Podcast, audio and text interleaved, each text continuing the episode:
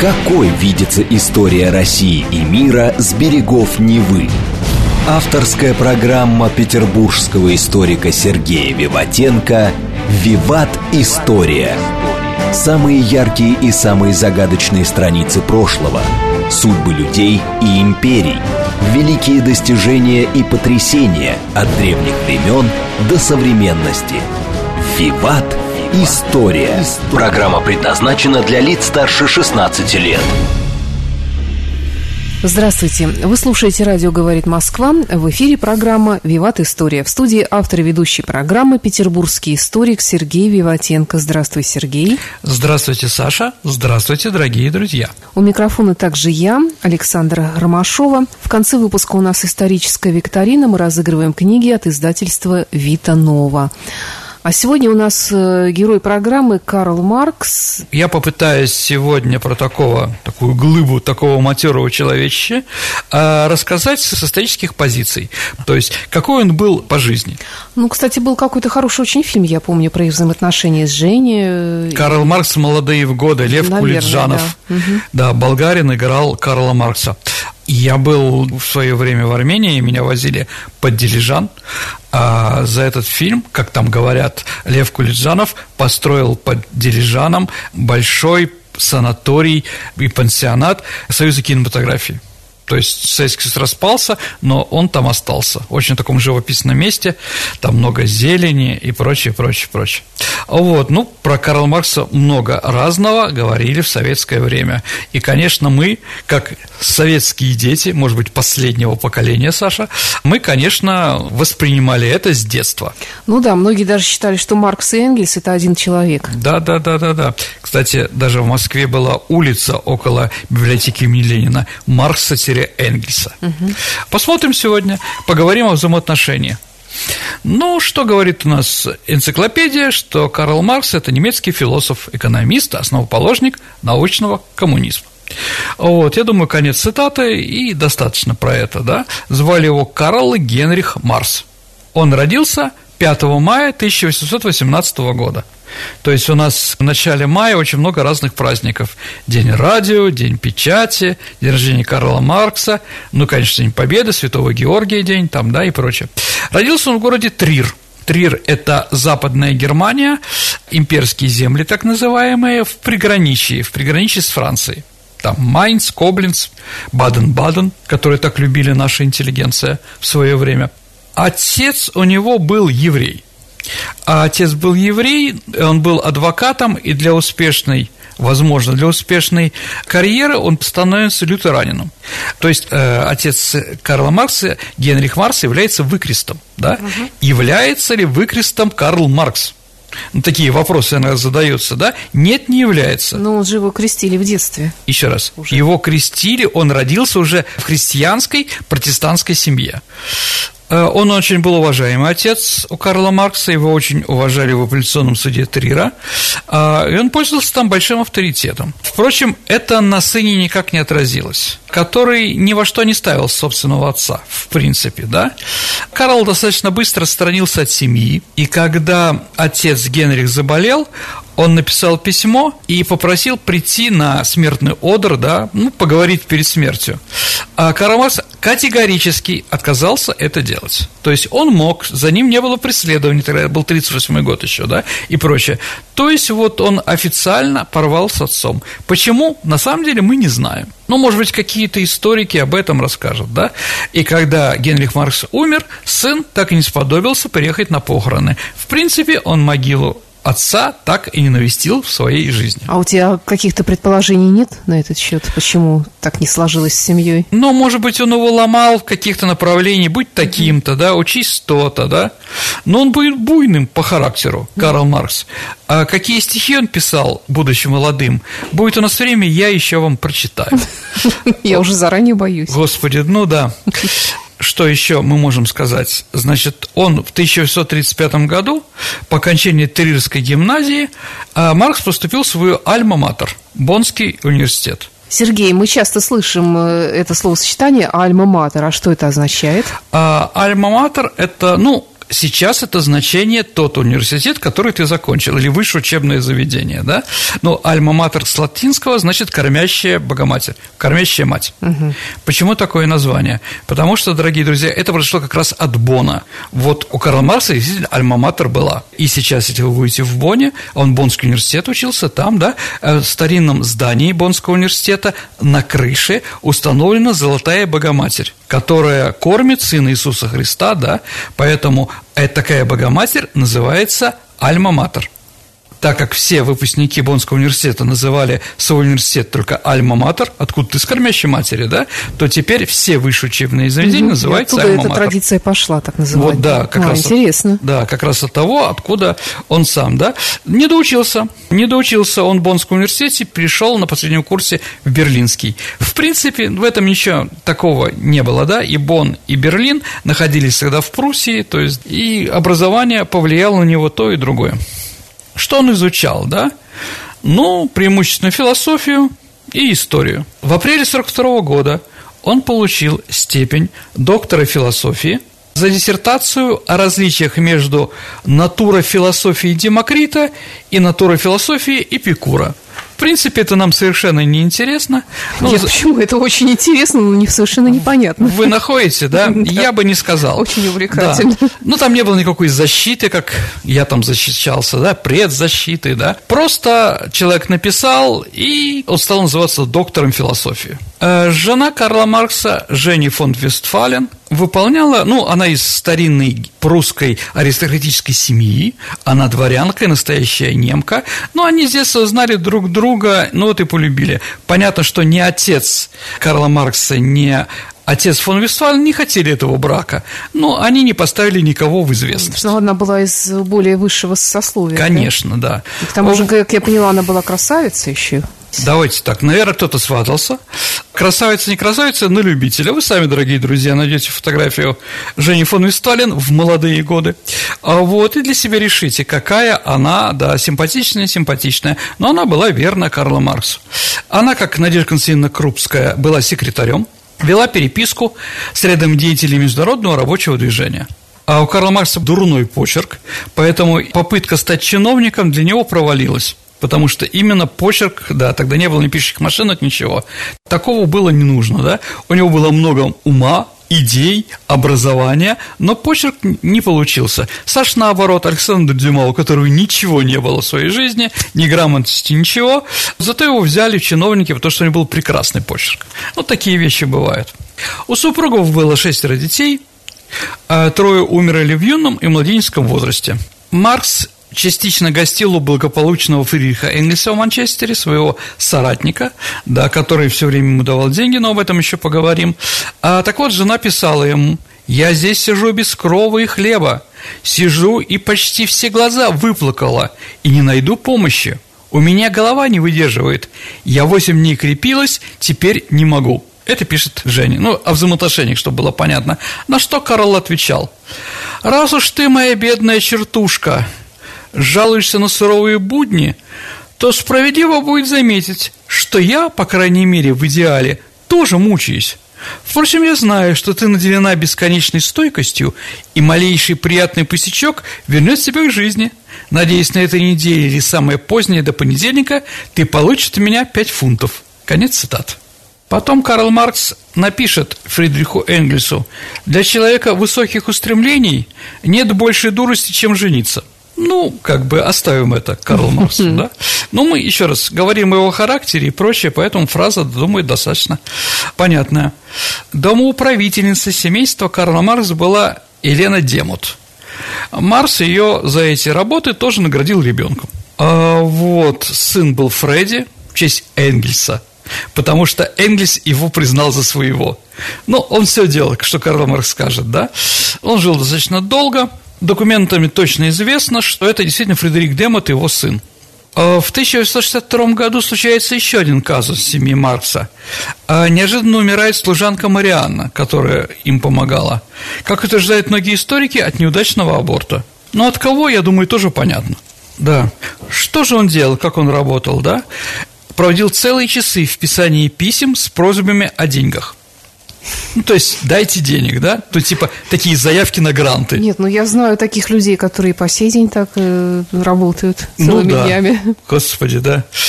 Так? Если мы, Саша, посмотрим с тобой письма Маркса Энгельсу, ну, это главная переписка его жизни, да, угу. то каждое третье письмо – дай денег. Угу. В ноябре 68 года, когда Марсу было 50 лет, он в подарок от Энгельса получил постоянное жалование. Каждый месяц он получал стипендию в 35 фунтов.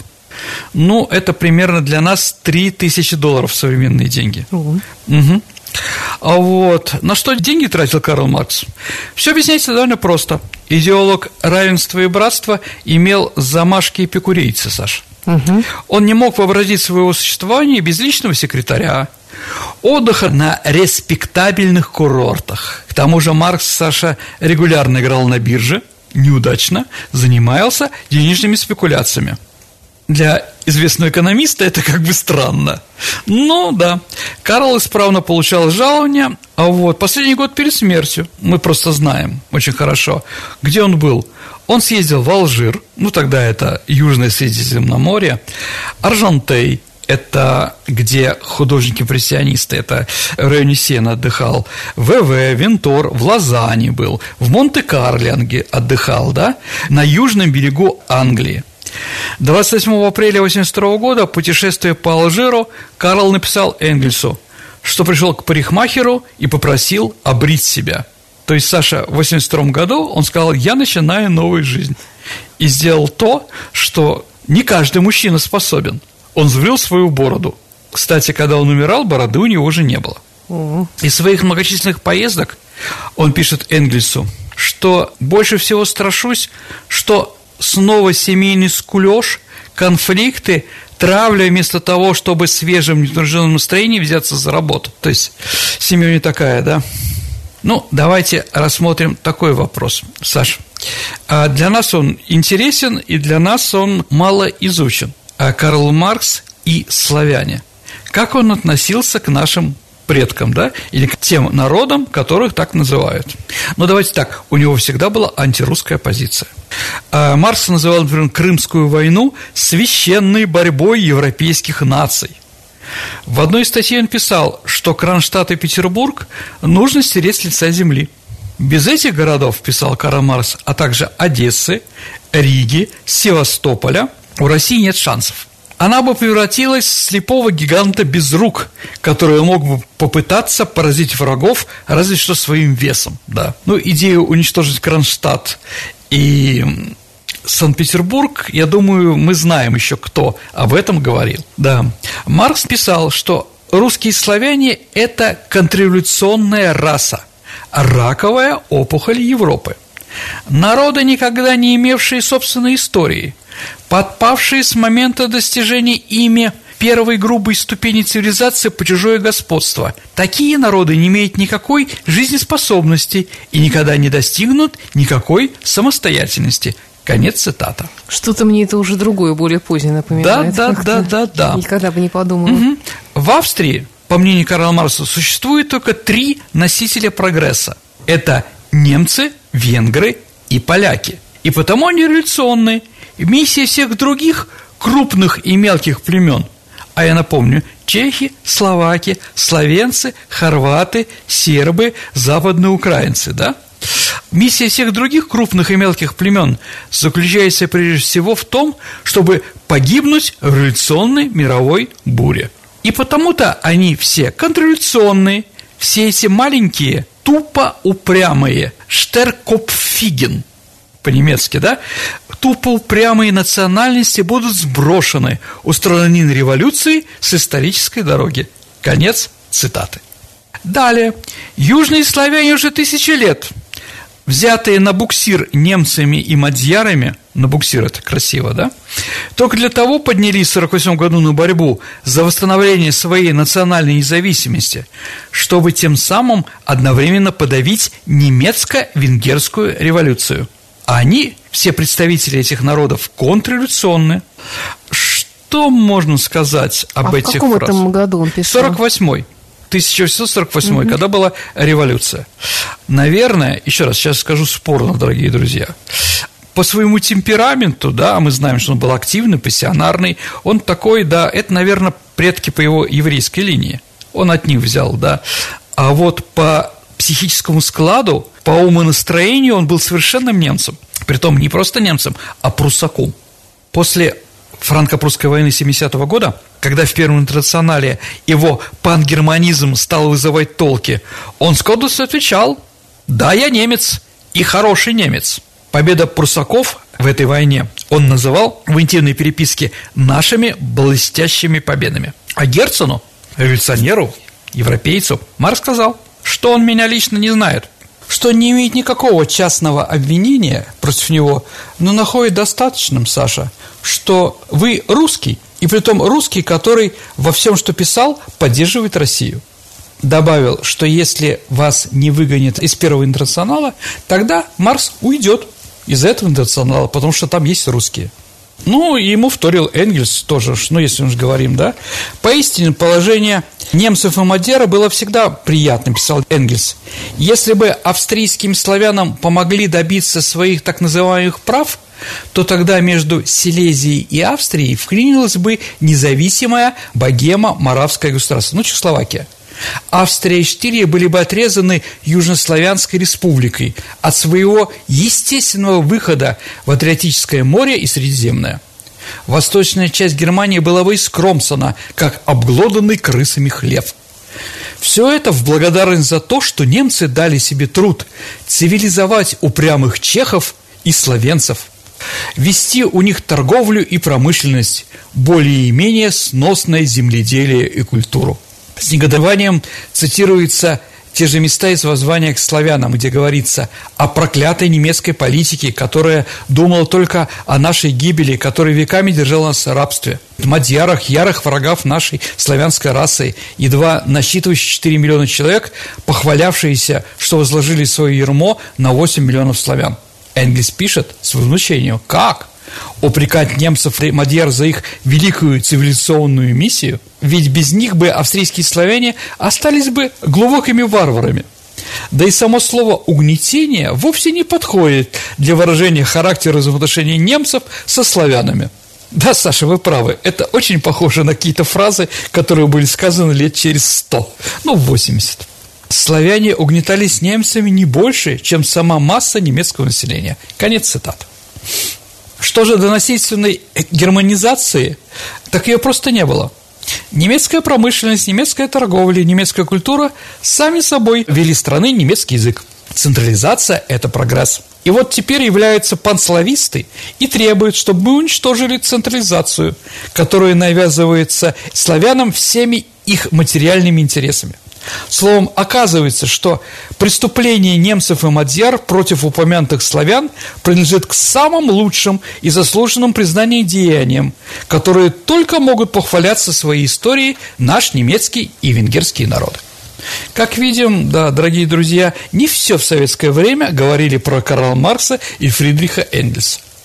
Московия была воспитана и выросла в школе монгольского рабства – и после освобождения продолжал играть свою традиционную роль раба, ставшего господином. Чтобы стать господином над монголами, Московия должна была татаризироваться.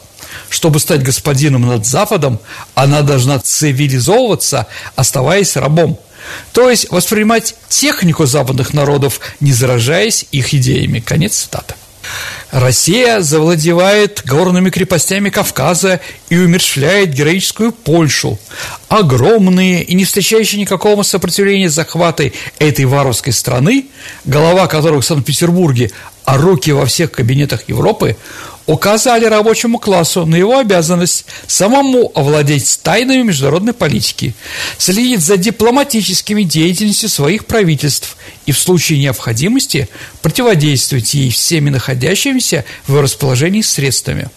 В случае же невозможности предотвратить ее, объединяться для одновременного разоблачения ее и добиваться того, чтобы простые законы нравственности и справедливости стали бы господствующими нормами международной политики. Это часть общей борьбы за освобождение рабочего класса. Как мы уже говорили, Саша, после франко-прусской войны, когда немцы победили Францию, да, то среди коммунистов Первом интернационале началось недовольство прогерманской политикой, и началось, как писал Маркс, восстание романских секций интернационала. То есть против власти немцев в коммунистическом интернационале выставили представители Франции, Бельгии, Швейцарии и Италии с Испанией. В марсоведческой литературе это, ну, если мы почитаем и вспомним, Саша, что мы проходили, это расценится как борьба двух идейных течений, как борьба бакунизма, то есть анархизма, да, с марксизмом. Но если мы почитаем не марксистских авторов, которые занимались этим вопросом, Саша, то они освещают совершенно по-другому эту ситуацию. Еще раз, пусть сами историки коммунизма освещают как угодно, да, но есть и другие версии. Так вот, Бакунин на страницах брюссельской газете «Либерте» представляет смысл событий и борьбу в Первом интернационале в виде реакции на пангерманистскую социалистическую мечту, родившуюся в голове Марса и означающей германское всемогущество, сначала интеллектуальное и моральное, а потом и материальное – а Кропоткин, ну, тоже известный основатель анархизма, я думаю, Саша, у нас будет передача про анархизм, а, рассматривает борьбу бакунистов с марксистками как конфликт между латинским и германским духом. Позднейшие исследователи, не принимающие участия в борьбе и не связанные с одним из двух лагерей, усматривают корень распри не в столкновении социалистических доктрин, а в национальных страстях и противоречиях. На социалистические доктрины учения Маркса существовал как мы уже с вами слышали, взгляд на неисторические народы, что, понятно, представителями этих народов было немножко обидно слушать такие мысли, да? Между тем, что бы ни говорил Маркс, конечно, вот эта печать «Made in Germany» слишком ясно бросала в глаза современникам. Но Бакунин пошел еще дальше и обвинил Маркса в иудаизме, что он пытается вбить идеи, идеи иудаизма, там, ну, мессианство, например, да, в коммунистическое движение. Был такой даже случай, что Михаил Бакунин вызвал Маркса на дуэль. Вот, потому что Маркс назвал Бакунина русским шпионом. Но Маркс от дуэли отказался как видите, высокие отношения. Да. Ну, немножко давайте про характер его, про работоспособность. У него была огромная работоспособность, он работал очень часто и много, да, но у него была такая проблема, он не мог закончить и довести все до конца. Вот если мы еще раз читаем как источник переписку Марса и Энгельса, Энгельс пишет «доведи работу до конца», имеется работа над капиталом. Но не довел. Два последних тома «Капитала» были изданы посмертно заботами Энгельса и не из его редактуры. Он писал, он такой был активный, но быстро остывал. А Энгельс уже глядя на что он писал, потом доделал уже и делал из него, как говорят в некоторых местах, конфетку, что ли, да. Вот. Что еще можно сказать? Он постоянно болел все письма его этот, что он там головные боли, воспаление глаз, невральгия, ревматизм, бессонница, нервное расстройство, которое философ пытался победить алкоголем и, возможно, наркотиками. Даже так? Да. Его мучила больная печень, которую он не щадил. Но он, любимая еда была маринованные огурцы. Вот он их ел в большом количестве, а также копченую рыбу. И запивал это все ликерами и вином из-за дешевого, ну, из-за безденежной, которую мы уже сказали, да, а он все время курил только дешевые сигареты. Дешевые сигареты тоже, наверное, не приводят здоровье в порядок. Угу. У него был еще один диагноз гидроденит. Это фурункулез, фурункулы. А дерматолог Сэм Шустер в 2007 году провел ретродиагностику кожной болезни Маркса и указал, что, что болезнь кожи у него психосоциальные последствия от стресса и заниженной самооценки.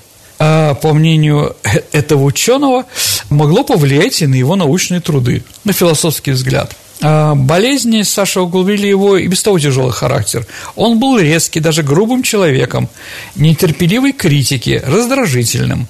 Никому не доверял, даже Энгельсу не доверял. Считал, что все они что-то думают о нем. Умер он от бронхита и плеврита. Умер он, когда ему было 64 года. 17 марта 1983 года.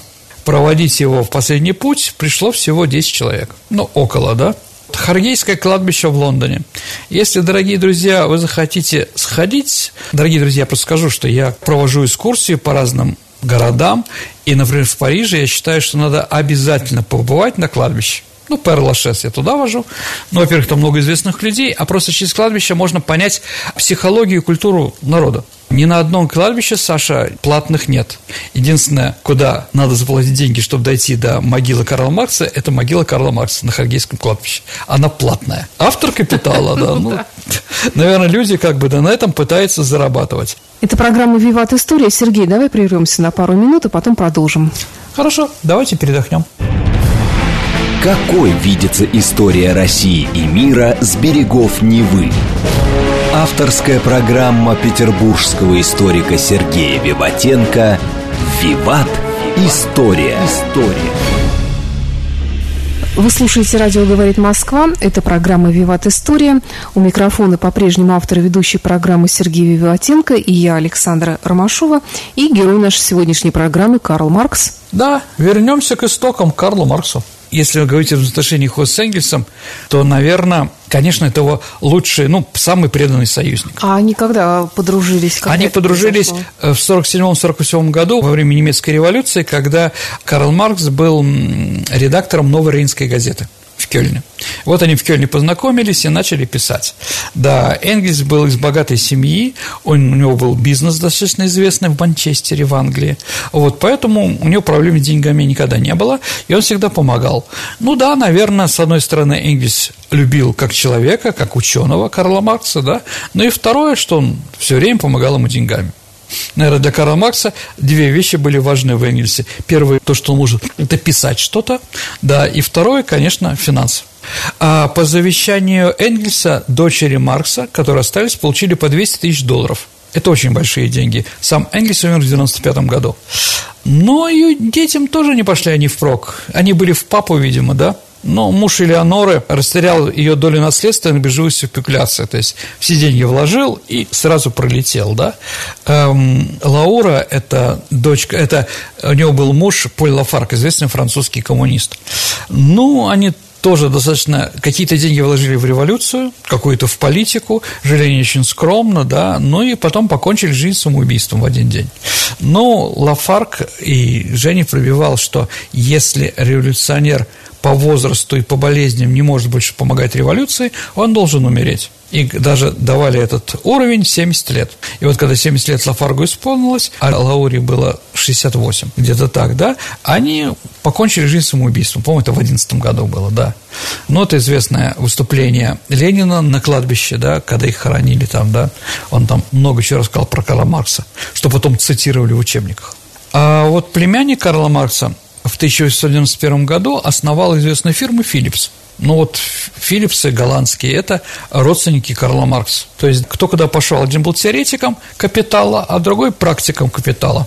Ну, давайте еще поговорим о таких моментах, да, вот говорят, что бедные, что у нас марксистов все время мучили, что Карл Маркс был всегда под запретом у нас. Это не совсем так, Саш. А Российская империя произведение Маркса долгое время не запрещалось, а активно пропагандировались.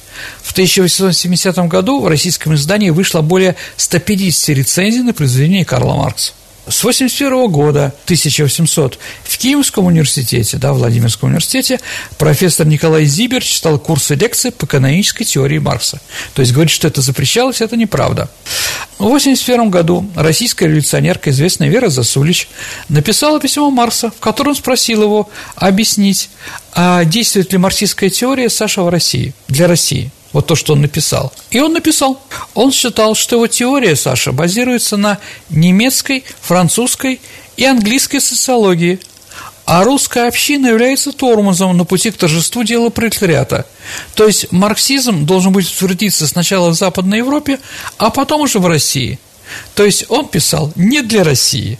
Еще, по слухам, он говорит, что я напишу про Россию отдельный том, про Соединенные Штаты Америки и про Россию капитала не сподобился. Вот. Ну и такая фраза. Мы только разрушители. Мы ничего не создаем. И когда совершенно уничтожим то, что не существует, то вы, господа философы-филантропы, вольны будете создавать на этом месте что хотите. Конечно, если мы это разрешим. Раз уж мы заговорили про революцию, то вообще сам процесс революции в воображении Карла Маркса, теоретика, как он должен был происходить? Э, может быть, он как-то одобрял терроризм и вообще как он к этому относился? Ну, Саш, ну это спорный вопрос, да, давайте как бы, я не хочу, конечно, туда идти, но в принципе у меня есть такая фраза, да, кровавые муки родов нового общества имеют только одно средство, как это довести, да, революционный терроризм. Но он понимал это, наверное, Саша, не как карт-бланш на расстрел или геноцид, как у нас в 90-е годы это все показывали, да? А, ну, наверное, он понимал это как революционность народа. Те силы и жертвы, которые, наверное, необходимо приносить при строительстве любого нового общества. По мнению Карла Маркса, кровь это происходит абсолютно всегда при изменении классовой сущности, революции и так далее – ты в самом начале упомянул, что он не был выкрестом, то есть он был... Нет, он был лютераном, да, 6 лет его крестили, но это не потому, что там как-то содержали, просто так получилось. Он вообще был верующим человеком или, конечно же, нет? Нет, конечно, Саша, он Атеизм, не был верующим, да? да. Какая самая известная фраза Карла Маркса про религию? Религия есть опиум для народа. Для народа, да. Э, так у нас все время говорили. Ну, Остап Бендер Конечно, переделал да. ее, да, фразу. На самом деле а у Карла Маркса немножко другая фраза. Давайте ее процитирую. Религия – это вдох угнетенной твари, сердце бессердечного мира, подобно тому, как она – дух бездушных порядков. Религия есть опиум народа. Ага. У Ленина в 54 томах можно найти взаимоисключающие фразы, которые были в Нет, ну разное это, время. в принципе, нормально, когда Конечно. человек в течение жизни меняет в том числе и некоторые свои взгляды. Он становится, Естественно. быть, в чем-то мудрее, но не вот все, конечно, и не всегда. Возраст, да, да. влияние к сообществу, в котором он. Это, естественно, нормально. Поэтому, дорогие друзья, а в одно время он считал так, я что-то процитировал, да, а в другое мог совершенно другое сказать, да? Так, я поняла, что он со временем и взгляд на российскую историю изменил. Нет, он не, не изменил. Вот про Россию он не изменил. Он всегда считал Россию страной, которая мешает его идеям.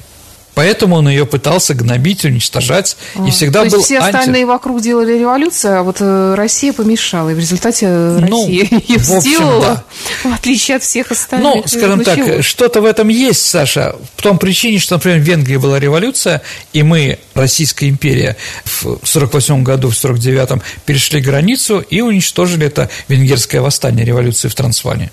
То есть оставили власть Габсбургов. Поэтому, да, Карл Маркс мог так называть. Но, к сожалению, к сожалению, он называл так не только власть, но и весь народ. Отрицательно к нему относился. Славян он не любил. Потому что славяне, видите ли, имеют свой взгляд на какие-то вещи.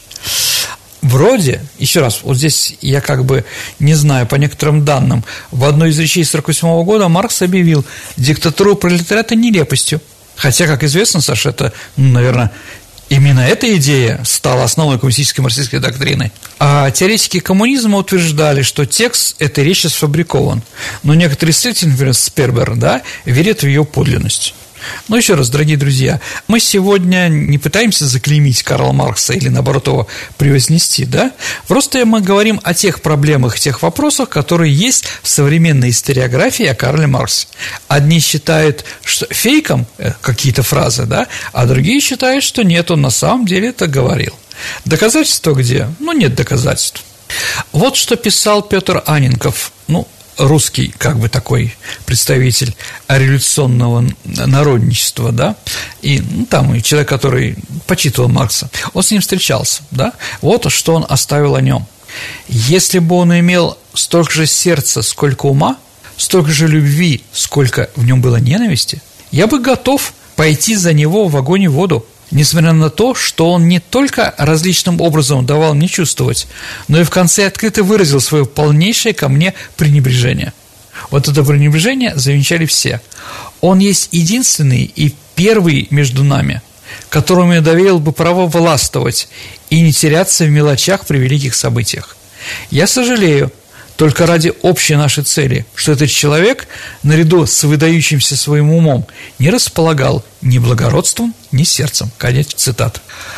Но Мираб Мамардашвили, это известный такой философ, он учился в одно время и был хорошим знакомым э, с Раисой Максимовной Горбачевой учился на одном курсе. Как-то высказал такую фразу, что марксизм-ленинизм возник тогда, когда кто-то захотел очень сложные вещи вложить в очень простые головы. Ну, наверное, с этим можно, наверное, согласиться, да. Сергей, mm-hmm. а вот э, в России были в конце XIX века очень популярные марксистские кружки, а где-то еще это вообще учение распространялось? Да, марксизм везде распространился, он стал везде популярен. Дорогие друзья, я хочу напомнить, что единственные три страны, которые ну, четыре страны, да, из этих четырех стран, которые строят сейчас социализм активно, да, три страны находятся как раз в Азии.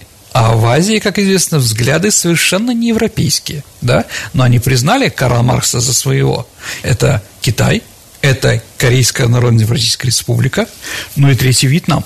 Он социалистически продолжает. То есть во трех странах, как бы это ни называлось, коммунистические партии продолжают руководить, ну и Куба еще – но Куба это отдельно, абсолютно, да, но вот именно там он прижился. Да, очень сильно. И я думаю, что учение Карла Маркса повлияло, на все повлияло на все политическую доктрины, которые были, ну, социалистическая революция еще подтолкнула, конечно, да, и многие люди, которые там диктаторы, или люди, которые строили в своих странах какие-то цветущие какие-то идеи, да, не коммунист, да, они все равно знали Карла Маркса и пытались что-то из него взять. Еще раз, э, если мы говорим о каких-то э, партиях, которые были в Африке или в Азии, там Индия, там и другие, Карл Маркс, конечно, сыграл большую роль в том, что они там делали, там пытались, особенно в экономике. Ну, если мы помним вот такой популизм, который там предлагали марксисты, да, они были сильны в Латинской Америке, конечно, тоже. Сейчас бытует такое мнение, что капитал Карла Маркса и его учение актуально как никогда. Ты да, согласен? абсолютно верно, Саш. Я не знаю, дорогие друзья, знаете об этом, не знаете. Саш, что-нибудь слышали про такой учебник, про такую идею, как это называется, «Экономикс»? Не Ты эконом... когда-то упоминал. Да. Экономикс как раз это противостояние марксизму э, современной буржуазной философии экономики. Чем он отличается, да, учебник экономики, который был э, в 80-е годы? Там нет от того, диалектического что... материализма. Ну, там нету, да, э, там нету того, что капитализм должен рухнуть, и вместо него прийти коммунизм. В экономике все заканчивается, как вся эта теория, заканчивается именно победой капитализма, как высшей стадии развития э, человеческого общества, да. Вот, понятно, кто давал деньги на, на эти учебники, да, если мы посмотрим на эти учебники, которые написали там в Новосибирске, э, в Екатеринбурге, э, в Казани или там в Москве в каком-то высшем учебном заведении, мы увидим, что они структурированы одинаково, главы практически стоят одинаковые, да, и выводы тоже одинаковые, да, но то, что кризис начался новый капиталистический в 2008 году, показывает о том, что Карл Маркс был прав во многом. Я считаю, конечно, его очень современным. И его идеи, его идеи, но, может быть, без изменений человека там и прочее, да, экономические, они очень современные, и на них жизнится экономика. Ну, как, какие идеи самые главные? Прибавочная стоимость, Саша. Я не знаю, там классовая борьба. Ну, вот в Англии сейчас объявили, что у них нету такого класса, как рабочий, то есть у них больше этого нет, поэтому лейбористская партия как бы, да, снимает эти вещи. Это все ерунда. Как только начинаются кризисы, все вспоминают о своей классовой сущности и принадлежности. Мы об этом, может быть, поговорим, но в следующий раз. Давайте, Саша, еще в заключение я вам прочитаю стихотворение Карла Наконец-то. Угу. А, адские испарения поднимаются и наполняют мой мозг. Но это без рифмы, дорогие друзья. А, пока не сойду с ума, и мое сердце в коне переменится. Видишь этот меч? Князь Мы продал его мне. Мир должен быть разрушен с проклятиями. Я сдавливаю руками его упрямое бытие, и, обнимая меня, он должен безмолвно угаснуть, а затем вниз погрузиться в ничто – совершенно исчезнуть, не быть. Вот это бы была моя жизнь. Еще раз, дорогие друзья, сколько здесь сарказма, юмора, ну это молодой Карл Маркс написал, молодой. Сколько правды, ну, каждый решает по мере своих взглядов, как говорится, да? Ну, вот это тоже наследие Карла Маркса. Ну, а что могло повлиять так на его именно поэтическую жизнь? Ну, он вел очень Кто? бурную студенческую жизнь, дрался на дуэли, пил, ходил по девушкам, да, там, пугал бюргеров по ночам, там, ну, студенческие такие развлечения были. Они всегда, там, студент в средние века, ну, еще в 19 веке, это хулиган в первую очередь, да, и студенту от простого, простого обывателя отличался тем, что немцам немецкий император решил носить шпаги. Ну и началось дуэли, драки и так далее и тому подобное. Но, может быть, он просто красовался перед девушками. Девушки, хорошие девушки, любят плохих мальчиков. Ну да, бывает, случается. А в дальнейшем, когда он уже стал женатым человеком... Слушайте, он не писал, по-моему, стихов уже. Ну, нет, я не об этом, я о том, что, в принципе, его семье пришлось очень нелегко же. Его постоянно откуда-то изгоняли, и его... Да, фон Вестфален, она героическая женщина. То есть его выгоняли из многих стран, из Германии, из Бельгии, из Франции в свое время. Да? За то, то есть... что он публиковал уже свои книги или статьи? Или ну, как, за как то, что он занимался революционной пропагандой. Угу. Ну, из Германии понятно почему. Из-за Новой Рейнской газеты, из-за революции. Из-за оскорблений королевских дворов. У него был острый ум, поэтому он не скупился на это все. Да. Кстати, что интересно, Саша, ум-то у него был острый, но он э, практически не был профессиональным журналистом. Ну, с таким пером бойким, давай иди в любые газеты и пиши там про что угодно. Но если не хочешь там на горло своей песни становиться, пиши про спорт. Можно найти. Нет, ну, может, он предпочитал большие формы сразу. Капитал, ну, так капитал, 4 тома. Вот как-то не сошлось. Единственное, единственное, что он вот он писал в американские газеты новости из Европы. Единственное, в общем-то, официальные деньги, которые мог зарабатывать, это были как раз журналистика в США которая его печатала, да, но не всегда. Да, когда началась э, гражданская война э, в США, ну, за освобождение рабства, как называемое, да, у нас была передача, э, он очень психовал, потому что Америке стало неинтересно новости из Европы.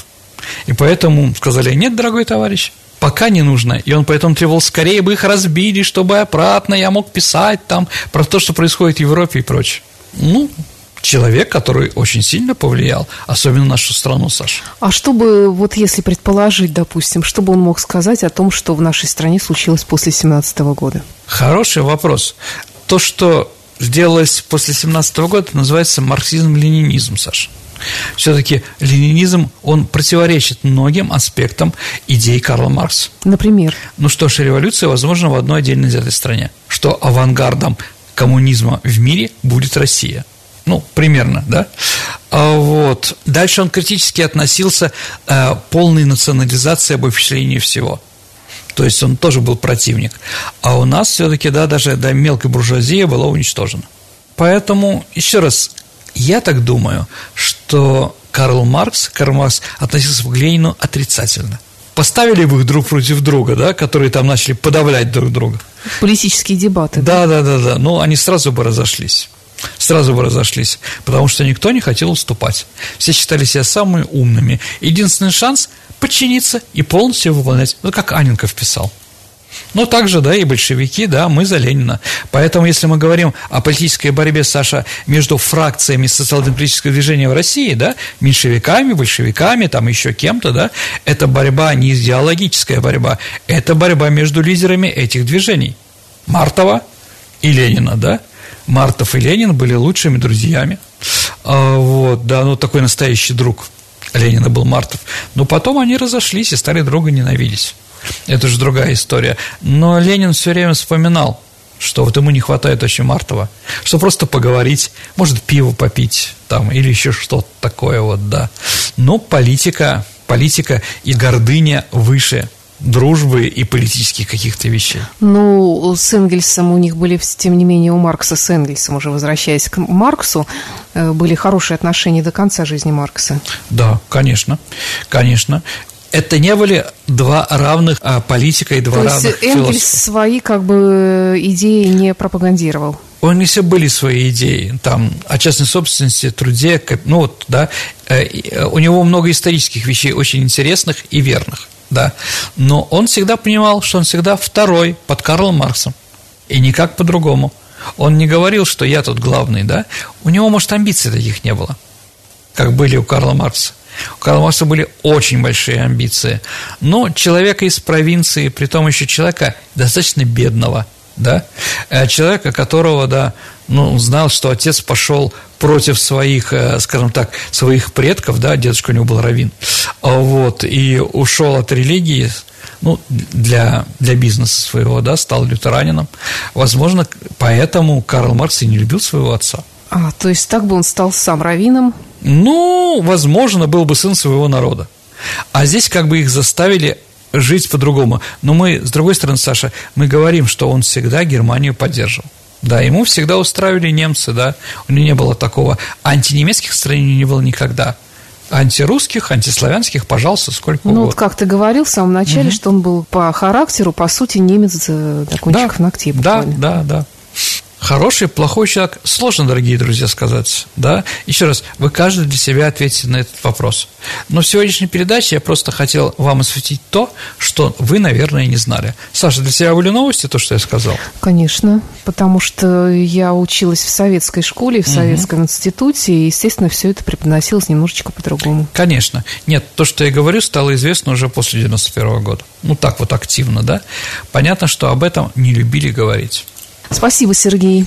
Ну а теперь наша постоянная рубрика, в которой историк Сергей Виватенко отвечает на вопросы наших слушателей. Вопрос от Александра. Расскажите о том, как появилась военная фуражка, в каких странах были фуражки, как менялись, где существуют до сих пор, и, если возможно, расскажите о других популярных военных головных уборах. Ну давайте так, Саш.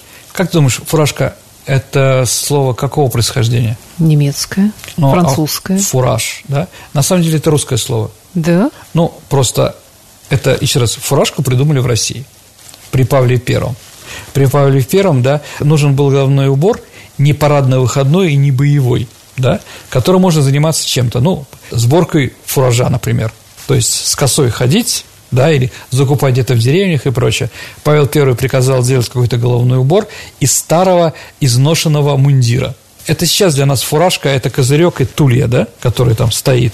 А в то время это были в основном колпаки. То есть первые фуражки это были вот такие сделаны колпаки. Потом, уже в 1811 году, фуражка стала головным убором, только без козырька. Она была в армии и во флоте. Да, потом появился козырек и та фуражка, которая у нас сейчас считается, да. То есть это наше изобретение, наше изобретение, которое потом переняли некоторые другие. Ну почему? Она удобная, она красивая, она утилитарная, да. Поэтому, скажем так, она стала во всем мире.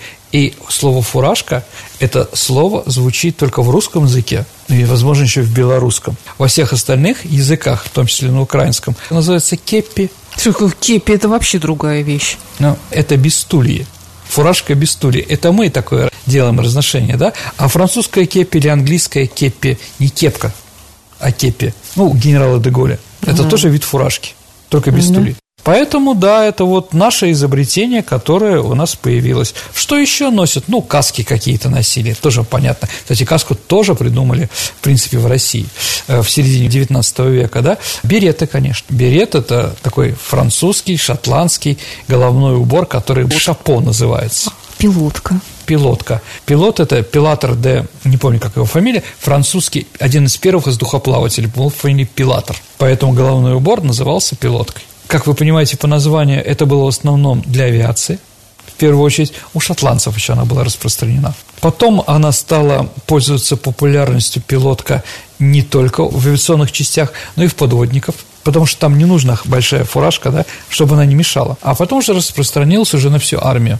Но от пилотки сейчас отказываются, только где-то в южных местах пилотки еще есть, да? То есть э, головные уборы различные. Главное на головном уборе – это знак отличия твой, да, то есть это кокарда, как сейчас называется, да, для того, чтобы точно определить, это военнослужащий наш или не наш. Еще без козырку вспомнила. Ну, без козырка, конечно, тоже, да. Без козырка это тоже фуражка, только без козырька. Ну а теперь переходим к нашей исторической викторине, приз для которой предоставлен издательством Витанова. Это книга. Хорошо изданная, красивая книга. Итак, Сергей, в прошлый раз у нас была программа про русско-турецкую войну. Напомни, пожалуйста, вопрос, какой у нас был. А, Саша, да, вопрос был, я думаю, простой.